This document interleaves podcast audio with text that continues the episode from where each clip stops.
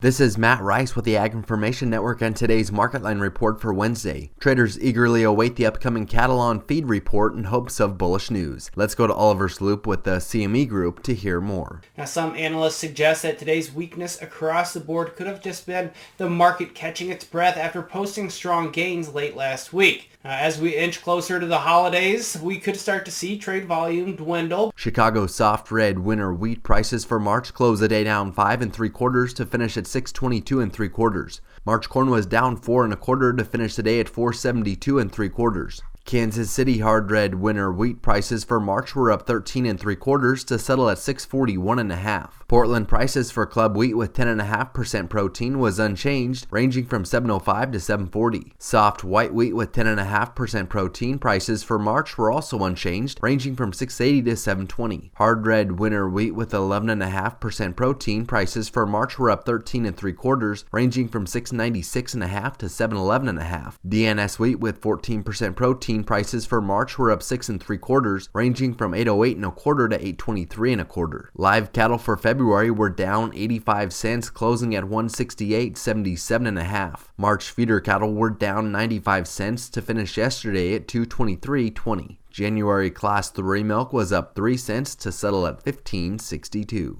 Thanks for listening to the Market Line report. This is Matt Rice.